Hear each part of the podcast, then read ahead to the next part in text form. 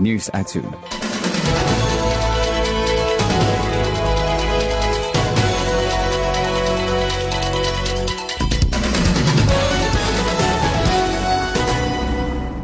Good afternoon. COSATU says it fired its General Secretary Zwelinzima Vavi for gross misconduct following his failure to perform his duties, including boycotting the Central Executive Committee meetings.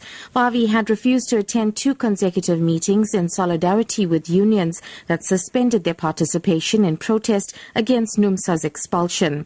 COSATU says Vavi also made public statements that brought the Federation into disrepute and reduced it to being his own entity. Vavi was fired by an overwhelmingly majority of members last night after he dared the CEC to boot him out.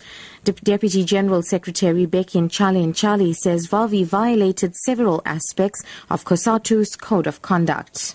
The General Secretary has failed to obtain leave of absence for his non-attendance of the properly constituted Ordinary Central Executive Committee meeting, including the special CEC of the 30th to the 31st March 2015.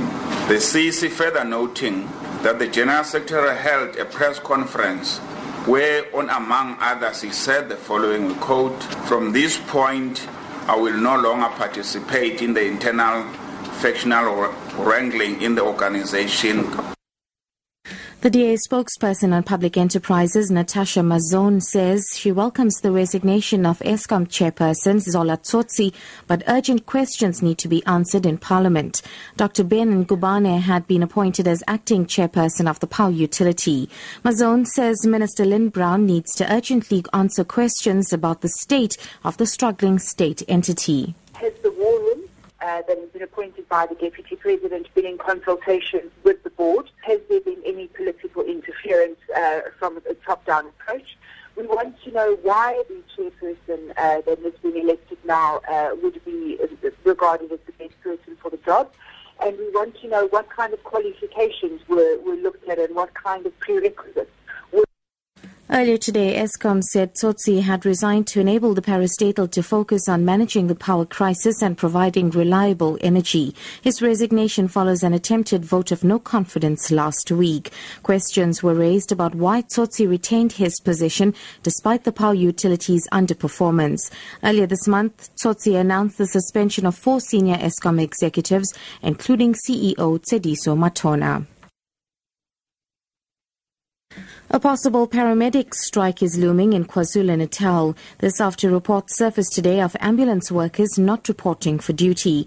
In other reports, two ambulances were hijacked and burnt in northern areas of the province last night while responding to a distress call. No paramedics were injured. Health MEC Sibongiseni Dhlomo says the strike will be considered unprotected. We have had threats that there will be people are going on on strike, but however, we just want to advise and want decide that uh, emergency services are uh, a, an essential service where we would want to get them not to go on strike. There's never been any notice of any strike uh, by any of our members. So even if they were to be on behalf, they it would be an illegal one. So I have not had a report yet that the threat of a strike that was to start, they have actually started from those who wanted to do it.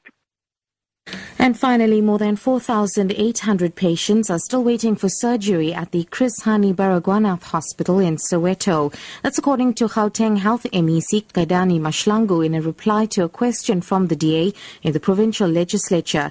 Mahlangu says they're working with the private sector to reduce the surgery backlog. Extra theatre time uh, is being looked into, and that's going to start operating from the 1st of April tomorrow. In one of the meetings that was held at Chris Hani Baragwanath as early as yesterday, it was agreed that all departments must avail staff to support the, uh, the orthopedic discipline and all other areas where there's challenges so that um, they can work they can work seven days a week 24 hours where it is necessary Top story COSATU says it fired its General Secretary Zwelinzima Vavi for gross misconduct following his failure to perform his duties, including boycotting the Central Executive Committee meetings. I'm Sudisha Naidu for Lotus FM News. I'll be back at 3.